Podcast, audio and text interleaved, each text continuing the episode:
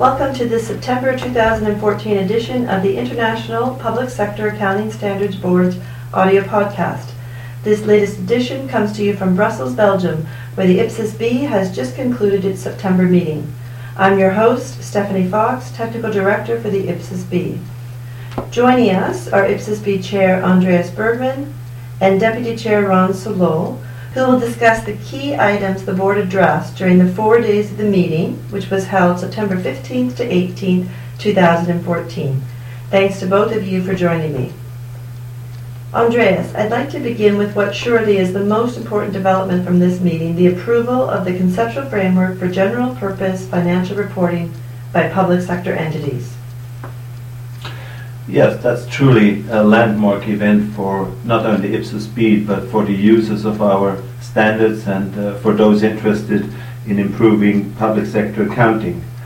Uh, so far, there was no international conceptual framework for public sector entities, and uh, so this is the first time ever we have such a framework.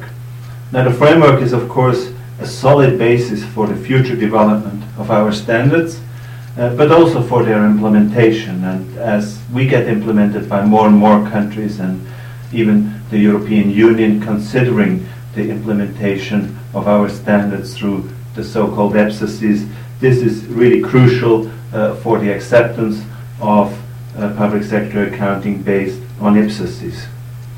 Uh, in that sense, takes away some of the criticism we have been exposed to in recent debates, uh, and certainly we were responsive and have now closed that gap in our literature.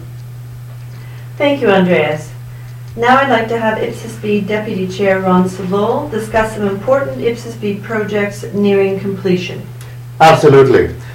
But first, I, I would like to congratulate uh, Chairman Andreas Bergmann and Stephanie Fox, Technical Director, for their enlightened leadership without which it would not have been possible to have completed the conceptual framework in such a relatively short time. Well done. We really had a very productive meeting. We deliberated on uh, two near final projects. The first was first time adoption of IPSASs. This uh, will help uh, jurisdictions, it's a key standard, will help jurisdictions in adopting IPSASs in the future.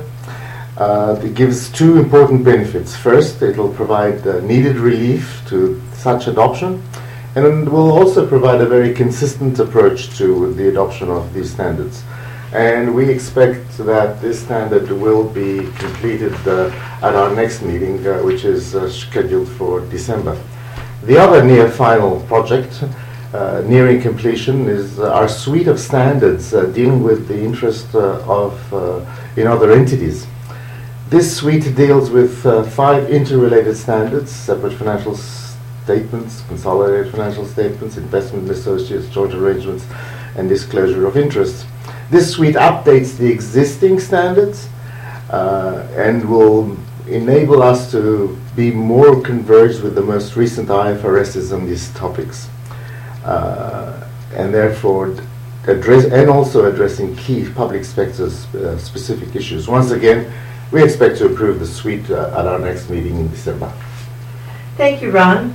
Andreas, during the meeting, IPSAS-B members discussed the responses resulting from the consultation paper on the strategy and work plan. Please tell us more about that. Well, perhaps I have go, to go back a bit in history. Uh, traditionally, uh, we did not consult on our strategy and uh, we only consulted once on our work plan. So there was a strong request by our stakeholders to consult on both on the strategy and the work plan in a joint consultation because obviously the work plan depends on the strategy. Uh, we got a, a, good number of responses back and uh, we have now in this meeting considered the responses on the strategy first. We will go through the responses on the work plan uh, in December. Uh, what is very important for us is uh, that we really have gotten strong support uh, from a vast majority of the respondents on the proposed strategy, which brings public sector accounting into the context of public sector financial management. So, so the message is that with public sector accounting, we want to enhance and improve and strengthen public sector financial management. And this was confirmed by the consultation, so it is very likely that the IPSAS board will actually confirm this strategic objective and base its work plan uh, on this objective. That's very interesting. Thank you, Andreas. I'd like to turn to Ron again to review developments regarding the consultation on social benefits that's coming up. The board has now deliberated twice uh, on this important topic. We know it is an important project for a number of uh, our constituents, and so it is for us as well. We will be focusing on it at the moment. We have made a, a good initial stride. We expect to be deliberating on this over the next two meetings with a view, we think if we make enough progress to be able to issue a consultation paper uh, in the first quarter of uh, 2015, which I think uh, will be well received by, by our constituents. Thank you, Ron. I'd like to invite Andreas now to provide some closing thoughts on this most recent meeting as well as recent IPSAS B developments. Well, you have heard about the important developments in the area of the conceptual framework as well as in our standard setting projects. But at this meeting we also had an opportunity uh, to welcome the three co-chairs of the governance review group. Uh, remember uh, the governance review group, that's the International Monetary Fund, the World Bank, OECD, IOSCO, the Financial Stability Board, as well as INTOSAI. And this group is uh, looking at our governance and oversight arrangements and has, uh, for that purpose, had a consultation with the wider uh, range of stakeholders, with the public in general. And the co-chairs, they presented in our meeting the results of this uh, consultation and also some tentative recommendations. Now, obviously, uh, the final recommendations will only come out after a few more meetings of, of this group and are not under the control of IPSAS B.